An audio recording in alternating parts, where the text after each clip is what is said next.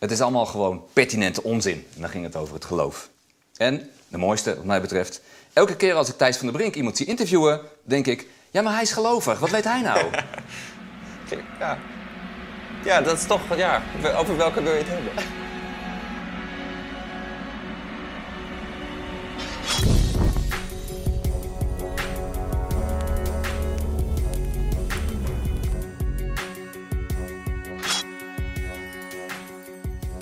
Allereerst, waarom apologetiek? We, hebben de Bijbelse opdracht gekregen in Matthäus 28, en dat noemen we ook wel de grote opdracht, om het evangelie te prediken over heel de wereld, om alle volken te maken tot discipelen van de Heer Jezus Christus en hun te leren al wat Hij ons geboden heeft. En je zult merken, en dat merkte ik ook toen ik nog studeerde in Utrecht, toen gingen we met enige regelmaat gingen we de straat op om te evangeliseren.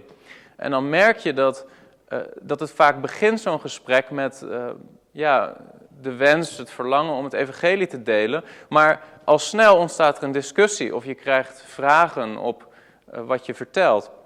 En dan ontstaat er eigenlijk al heel snel van een evangelisatiesituatie, een apologetische situatie, waarbij eigenlijk van jou gevraagd wordt om je geloof te onderbouwen, om een verdediging te geven van je geloof.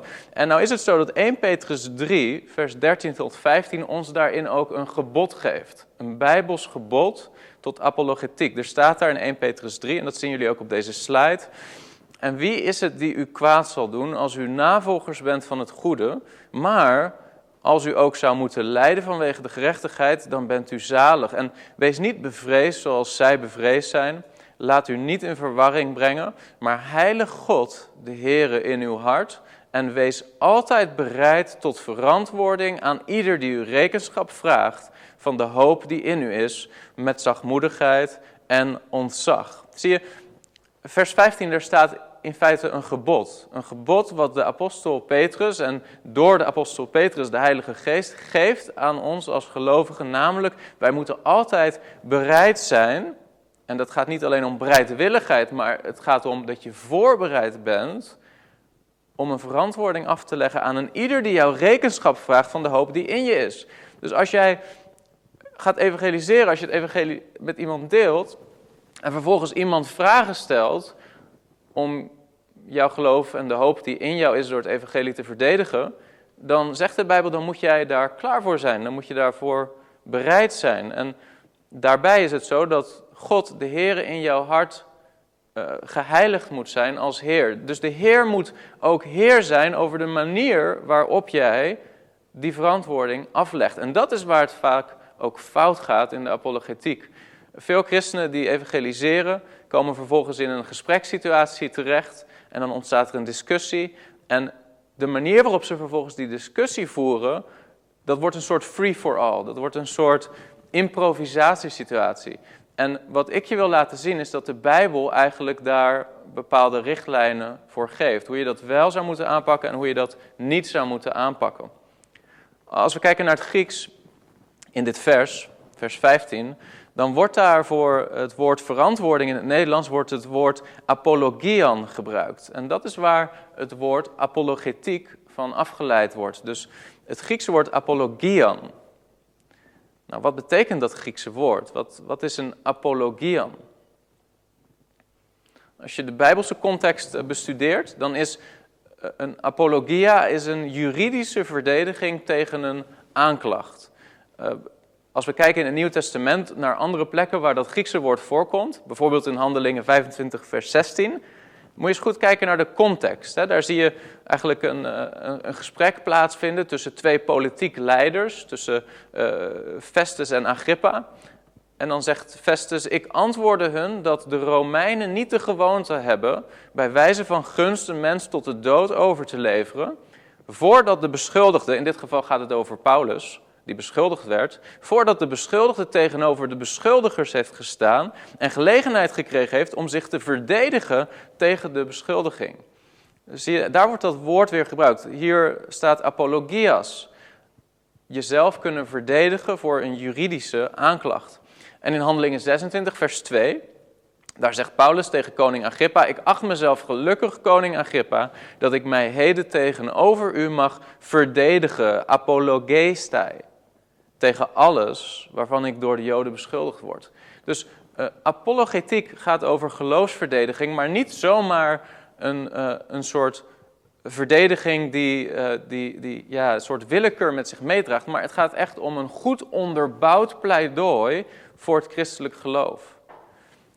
In 2 Timotheus 4, vers 16, daar wordt ook dat woord apologia gebruikt. En daar zegt Paulus: Bij mijn eerste verdediging was er niemand die mij bijstond, maar ze hebben mij alle verlaten, mogen het hun niet toegerekend worden. Zie je, ook, ook daar wordt weer dat woord apologiae gebruikt in de context van een juridische zaak tegen Paulus.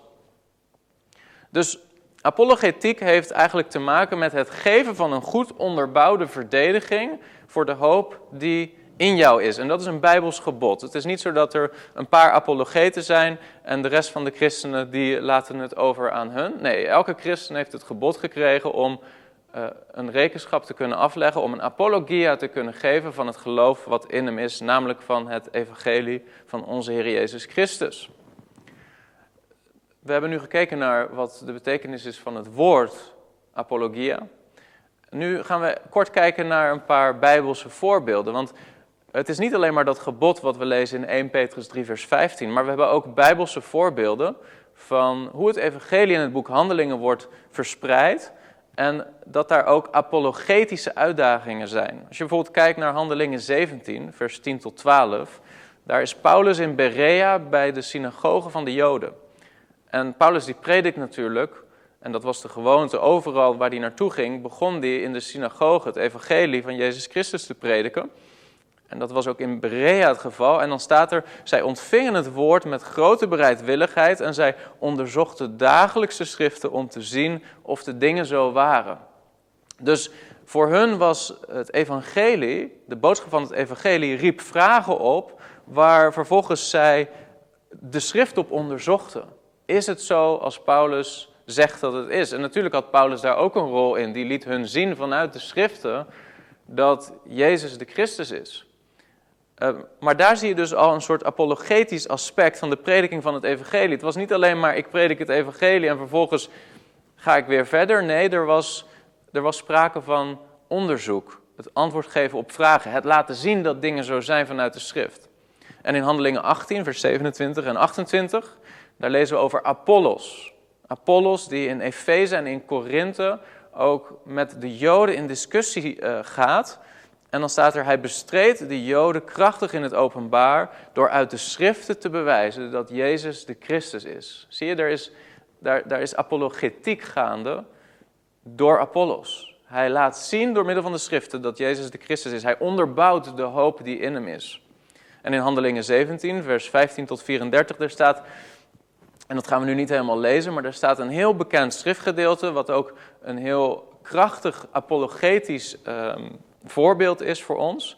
Maar daar zie je dat Paulus in Athene is. En dan, dan staat hij daar op de Areopagus om verantwoording af te leggen van de hoop die in hem is. En het evangelie te prediken tot heidenen daar.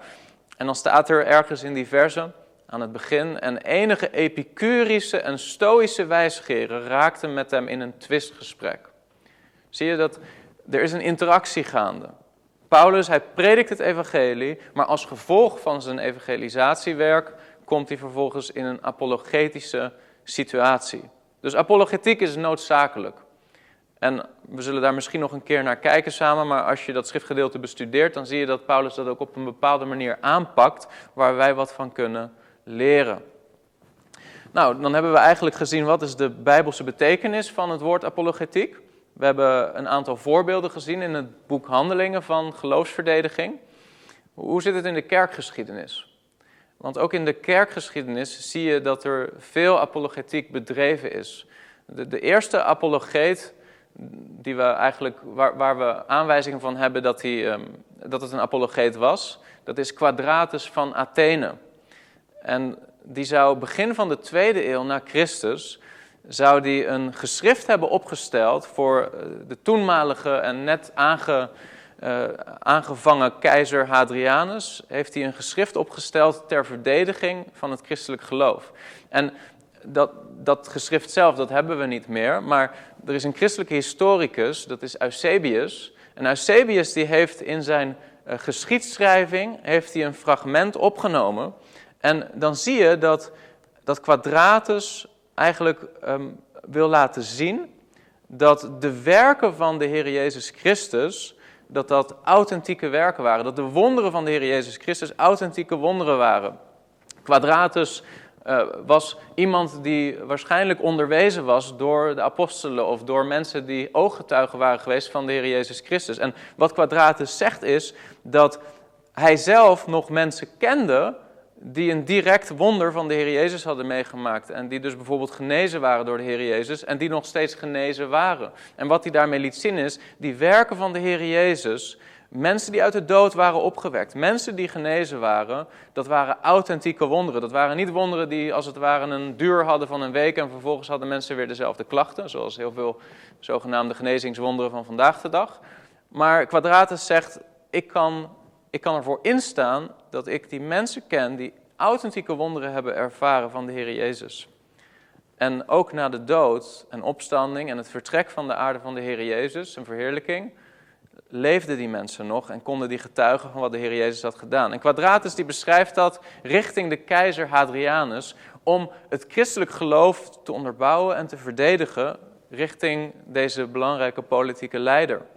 Een andere hele belangrijke uh, vroegkerkelijke apologeet is Origenes, of Origin wordt hij in het Engels genoemd. Origin, die geboren is in 185 na Christus. En hij heeft een werk geschreven, dat, uh, dat werk dat heet Contra Celsum, of tegen de filosoof Celsus. En dat, dat is een apologetisch werk wat uh, heel vroeg is in de kerkgeschiedenis. En als je dat, dan denk je misschien dat is één pagina, dat zijn twee pagina's. Nee, als je dat leest, dat, is, dat zijn boeken aan apologetische argumenten voor het christelijk geloof. Celsus was een Griekse filosoof die eigenlijk um, een geschrift had opgesteld, dat heette Logos Alethees. En hij beschuldigde in dat geschrift onder andere de christenen ervan dat ze nutteloos zouden zijn in de maatschappij.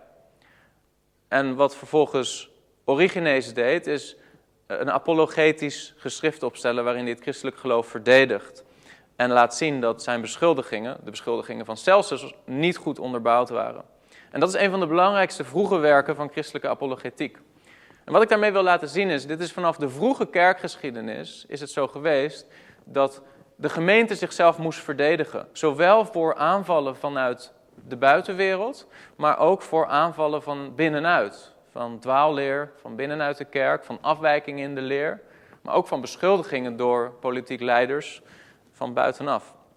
En ik heb hier een beetje een overzicht geprobeerd op te stellen, zodat jullie ook zien, dit is niet alleen maar Origenes. Er zijn, er zijn heel erg veel kerkvaders geweest die enorme boekwerken en geschriften hebben opgesteld om het christelijk geloof te verdedigen.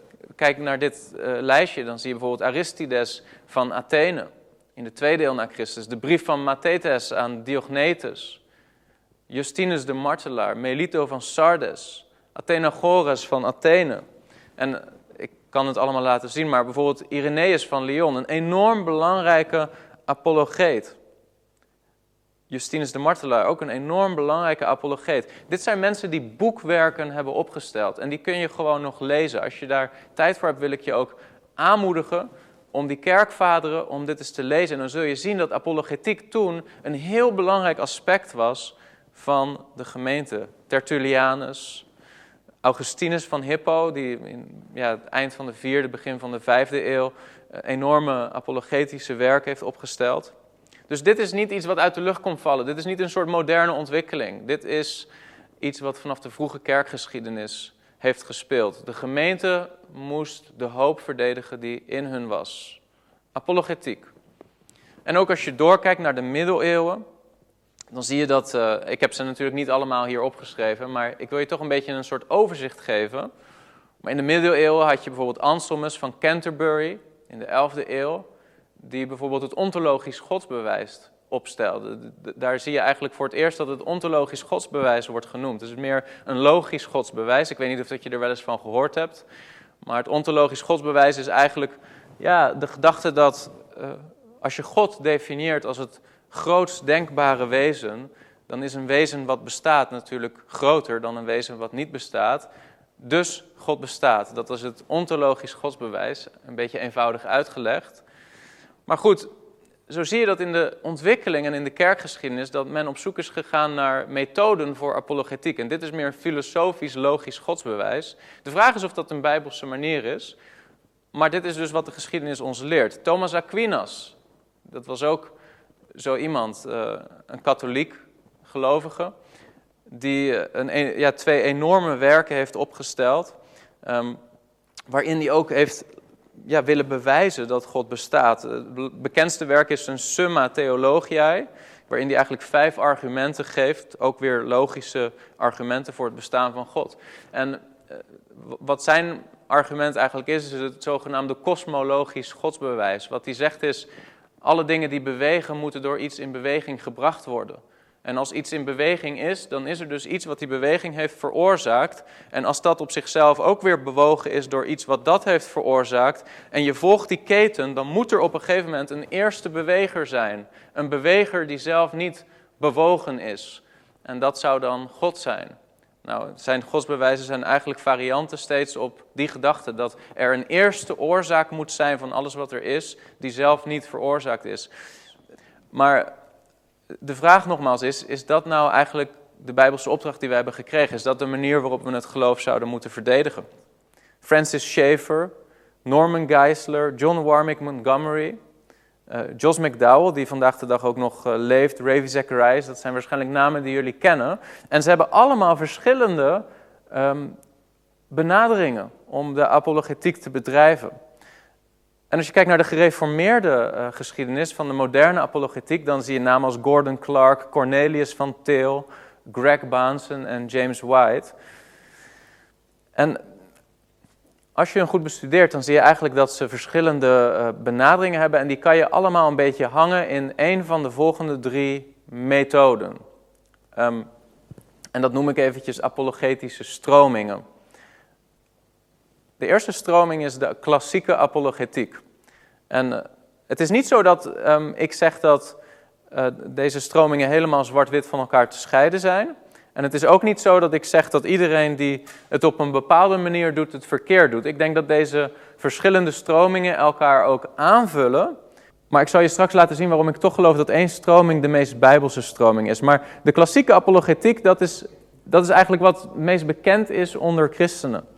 Uh, mensen die gebruik maken van die methodiek, dat zijn mensen geweest als Augustinus, Anselmus van Canterbury, die, zoals ik noemde, het ontologisch godsbewijs formuleerde. Thomas Aquinas met zijn godsbewijzen. William Paley met die horlogemakergelijkenis. C.S. Lewis was ook iemand die eigenlijk met name gebruik maakt van klassiek apologetische um, manieren om, om geloofsverdediging te bedrijven. B.B. Warfield, Norman Geisler, R.C. Sproul, Frank Turek, die nog steeds leeft, William Lane Craig, die ja, enorm bekend staat om toch zijn um, slimme verstand en de manier waarop hij filosofisch uh, uh, antwoord geeft eigenlijk op bezwaren tegen het christelijk geloof. En wat is nou de klassiek apologetische benadering? Dus hoe, hoe ziet klassieke apologetiek eruit? En wat, wat je eigenlijk ziet is klassieke apologetiek, dat is dat je een soort twee-stappen methode hanteert. Dus je probeert eerst iemand te overtuigen van het bestaan van God met de traditionele theïstische bewijzen, die ik net ook een beetje noemde en uitlegde, hè, zoals het kosmologische argument, intelligent design argumenten, uh, het ontologisch godsbewijs. En het uitgangspunt is dan eigenlijk de reden, dus het rationeel denkvermogen van de mens. Je gaat er dan eigenlijk vanuit dat zowel de ongelovige als de gelovige uh, een rationeel denkvermogen heeft. En dat je elkaar daarin kunt vinden. Dat dat een soort contactpunt wordt en dat je vanuit rationele argumenten iemand kan overtuigen van het bestaan van God. Dus de aanname is dat iemand oprecht niet weet dat God bestaat. Ook de ongelovige weet oprecht niet dat God bestaat. En vervolgens ga je proberen hem te overtuigen dat God wel bestaat met allemaal van dit soort filosofische of logische bewijzen, maar gebruikmakend van het rationeel denkvermogen van de mens. Dus de eerste stap is door middel van rationele argumenten iemand overtuigen van monotheïsme. Er is één God. En als je iemand eenmaal op dat punt hebt gebracht, dan zou stap 2 zijn dat je iemand probeert geleidelijk te bewegen van dat monotheïsme, van dat geloof dat er één God is, naar de God van het christelijk geloof en het evangelie. Dat is natuurlijk nog een enorme reis, want ja, als je iemand zover krijgt dat hij overtuigd raakt van het feit dat er een God is, wie zegt dan dat dat de God is van de Bijbel? En wie zegt dan dat vervolgens Jezus zijn zoon is? En wie zegt dan dat vervolgens die Jezus aan het kruis is gestorven? En dat dat consequenties heeft? En dat we daardoor vergeving van zonde hebben ontvangen? En dat hij ook weer is opgestaan uit de dood? En de klassieke apologetische benadering probeert dan eigenlijk stuk voor stuk die christelijke theologie op te bouwen met argumenten.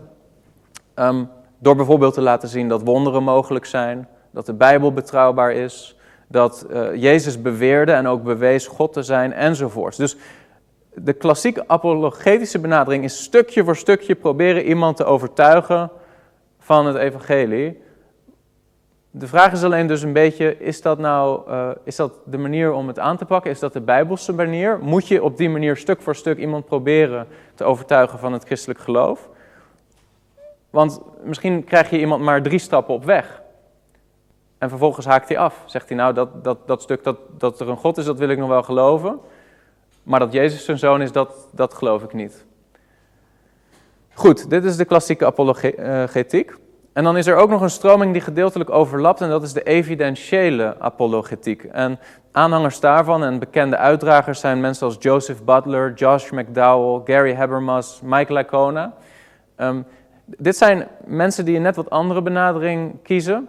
En wat zij doen is vanuit bewijslast, eigenlijk een beetje als een soort rechtszaak waarbij je bewijsmateriaal aandraagt, door middel van bewijsmateriaal aantonen dat het christendom historisch bezien waarschijnlijk waar is. en wat bijvoorbeeld dan wordt gedaan is aantonen dat alle evidentie, alle bewijslast erop wijst dat Jezus Christus is opgestaan uit de dood. En de argumenten die dan gebruikt worden, die noemen we ook wel probabilistische argumenten. Argumenten die erop gericht zijn om de waarschijnlijkheid, de probability, de waarschijnlijkheid dat Jezus is opgestaan uit de dood te vergroten.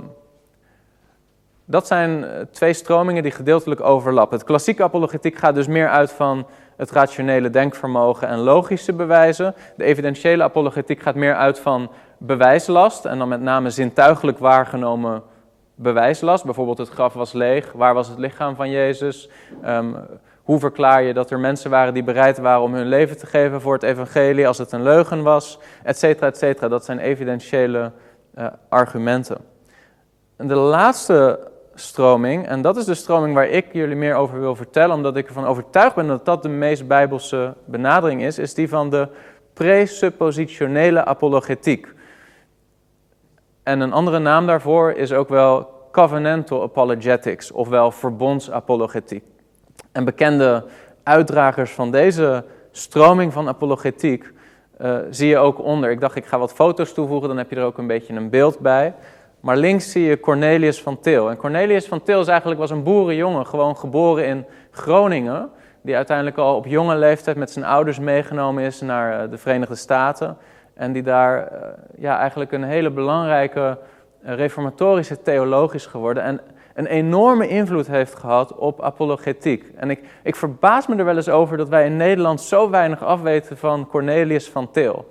En het grappige is dat er heel veel theologen ook in de Verenigde Staten zijn, omdat Cornelius toch was opgegroeid in Nederland, was zijn Engels een beetje Nederlandsachtig Engels. Dus heel veel mensen konden hem ook niet helemaal goed volgen, want hij schreef ook over hele ingewikkelde dingen. Maar hij deed het dan ook nog eens met een soort Engels wat toch een beetje vernederlandst was. Dus er zijn zelfs mensen geweest die geprobeerd hebben gewoon maar Nederlands te leren om beter te begrijpen wat Cornelius van nou eigenlijk wilde, wilde zeggen. Um, Cornelius van Til is eigenlijk een van de mensen die, die heeft geprobeerd een bijbelse, uh, weliswaar uh, gereformeerde methode van apologetiek uh, te laten zien.